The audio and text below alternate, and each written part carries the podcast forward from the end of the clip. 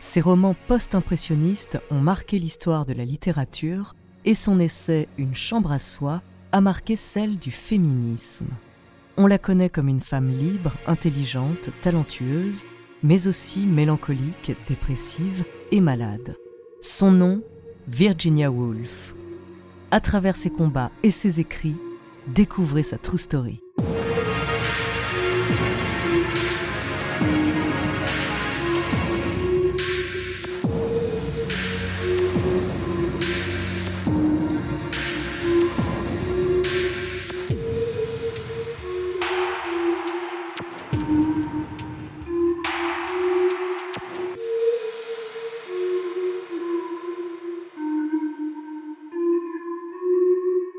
Mais avant de commencer à vous raconter cette histoire extraordinaire, laissez-moi vous présenter notre partenaire. Bonjour, ici Andrea. Je suis très heureuse de vous retrouver pour traverser l'histoire de cette femme, Virginia Woolf, dont la force de caractère demeure vraiment une immense source d'inspiration. Et merci à Emma de nous avoir suggéré cette puissante histoire. Attention, dans cet épisode, nous allons parler d'inceste, de dépression et de suicide. Si ces sujets sont sensibles pour vous, assurez-vous d'être dans de bonnes conditions d'écoute. Au 22 Hyde Park Gate, dans le Kensington, au cœur de Londres, réside une grande famille recomposée. Sir Leslie Stephen et Julia Dirkworth, tous les deux veufs, vivent avec leurs huit enfants. Virginia, née en 1882, est l'avant-dernière. Ses parents font partie du grand cercle intellectuel londonien. Dès son plus jeune âge, elle baigne donc dans un univers culturel très riche et des grandes figures littéraires comme Henry James font partie de son entourage.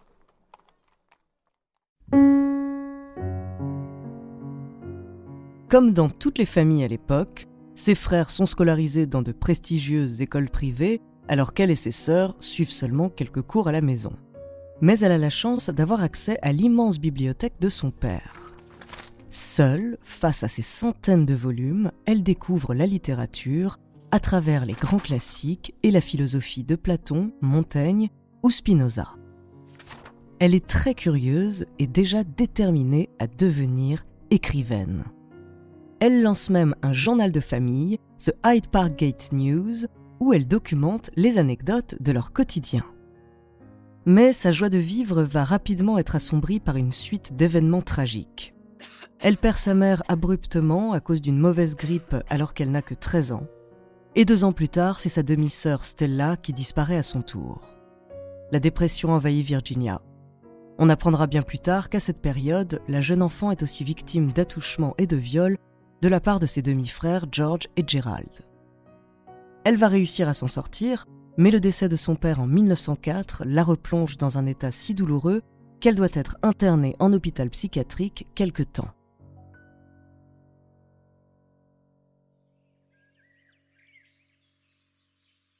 Pour changer d'air, Virginia et ses trois adelphes, Vanessa, Toby et Adrienne, décident de revendre la maison de Kensington et s'installent dans le quartier de Bloomsbury.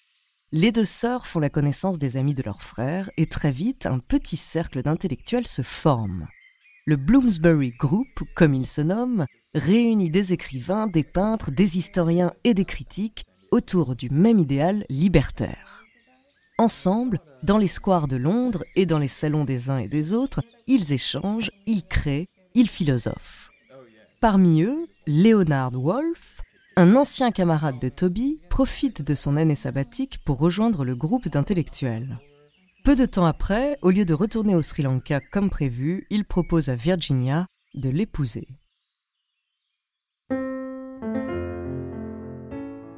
Malgré le peu d'attraction physique qu'elle éprouve pour lui et malgré ses idées préconçues sur les juifs, elle l'apprécie beaucoup.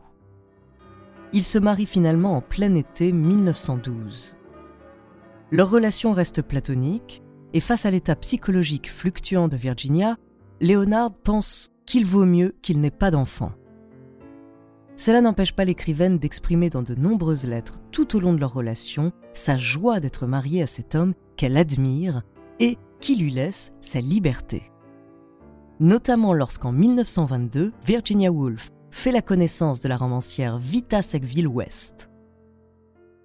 Après cette première rencontre, les deux femmes vont entretenir une relation compliquée qui tient autant de l'histoire d'amour que de l'union de deux esprits géniaux. Le mari de Virginia, ouvert comme beaucoup de leurs amis aux relations libres, ne s'oppose pas à leur histoire. En 1917, le couple Wolf devient également associé. Ensemble, ils fondent la maison d'édition Hogarth Press. Dans leur salon, avec une presse manuelle, ils éditent les œuvres de leurs amis du Bloomsbury Group, de poètes comme T.S. Eliot, de romanciers français, russes, anglais, des ouvrages de psychanalyse et bien sûr les textes de Virginia.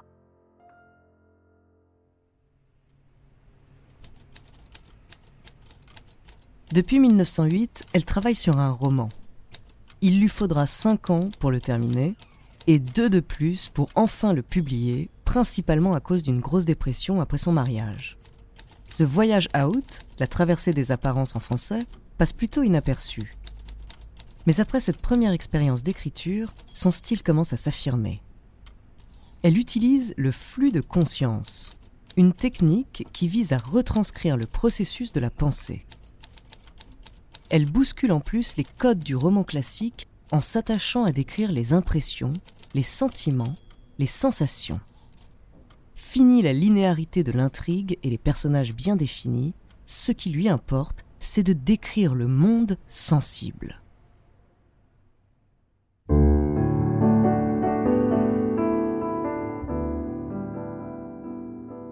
Son premier succès n'arrive qu'en 1925 avec son quatrième roman Mrs. Dalloway, une histoire de dilemme amoureux qui parle aussi de féminisme, d'homosexualité et de maladie mentale.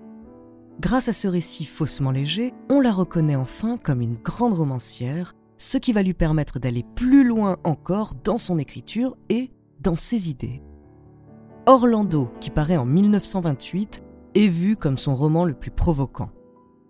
Inspiré par son ami Vita Sackville-West, elle raconte l'histoire d'un héros éponyme, plutôt androgyne, qui se réveille après une semaine de sommeil transformé en femme. À travers cette fausse biographie, Virginia bouscule les stéréotypes de genre et exprime subtilement ce qu'elle reproche à la société patriarcale. L'année suivante, elle publie les transcriptions de plusieurs conférences données devant des étudiantes des grands collèges féminins de Cambridge sous le titre A Room of One's Own, une chambre à soi. Elle y explique que les femmes ont été trop longtemps empêchées d'écrire des œuvres de fiction, notamment à cause du manque matériel. Je voudrais vous demander d'écrire des livres de tout genre, sans hésiter devant aucun sujet, quelle qu'en soit la banalité ou l'étendue. J'espère que d'une façon ou d'une autre, vous avez en votre possession assez d'argent pour voyager et pour vivre dans l'oisiveté, pour contempler l'avenir et le passé du monde pour rêvasser sur des livres et musarder au coin des rues, et laisser la ligne de la pensée s'enfoncer profondément dans l'eau du fleuve. Quelques années plus tard, en pleine montée du fascisme en Europe, on l'accuse de frivolité suite à la publication de son essai Trois Guinées, où elle fait un parallèle entre la cause féministe et la guerre. Selon elle, pour qu'une nouvelle guerre soit évitée, il faudrait donner plus de droits et de pouvoir aux femmes. Elle a d'ailleurs milité très jeune pour qu'elles obtiennent le droit de vote au Royaume-Uni, acquis en 1929, la même année que la publication d'une chambre à soi. Virginia elle-même est la preuve que l'éducation permet d'être maîtresse de sa vie. Après le décès de sa mère, elle et ses sœurs ont pu intégrer le King's College of London. En plus d'y apprendre l'allemand, le grec et le latin, elles y découvrent le mouvement de féministes radicales. Son intérêt pour cette cause ne faiblira jamais. Contrairement à l'image que l'on peut avoir d'elle, liée au fait qu'elle souffrait très fréquemment de dépression et qu'elle était probablement bipolaire, Virginia Woolf était une femme forte, talentueuse, influente et pionnière.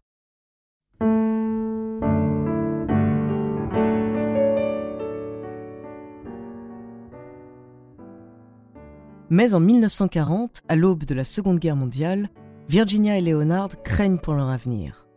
Si jamais leur pays est envahi, ils décident de se suicider ensemble. L'année suivante, après avoir vu son ancienne maison londonienne détruite par les bombardements, Toujours souffrante et lassée d'être un fardeau pour celui qu'elle aime, Virginia leste ses poches de poignées de cailloux, puis s'avance dans le fleuve qui borde sa demeure du sud de l'Angleterre. Elle a laissé une note à Léonard, une magnifique lettre d'amour et de détresse, qui ne laisse aucun doute sur son suicide. Son corps sera retrouvé trois semaines plus tard. Virginia Woolf sera a posteriori accusée de racisme, de classicisme et d'antisémitisme, et plusieurs de ses lettres le montrent clairement. Certains biographes le justifient par le contexte et l'époque, d'autres soulignent que le privilège d'être amnistié n'est accordé qu'aux classes supérieures. Il ne reste donc qu'à lire l'œuvre de Virginia Woolf pour se faire son propre avis. Et si elle est réputée difficile d'accès, j'espère que ces quelques mots de Virginie Despentes vous rassureront. Ni vaporeuse ni difficile à lire, n'importe qui sans aucun outil critique ni formation littéraire peut grimper sur le vaisseau Wolf. C'est le propre de sa prose qui se ressent quasiment plus qu'elle ne se déchiffre.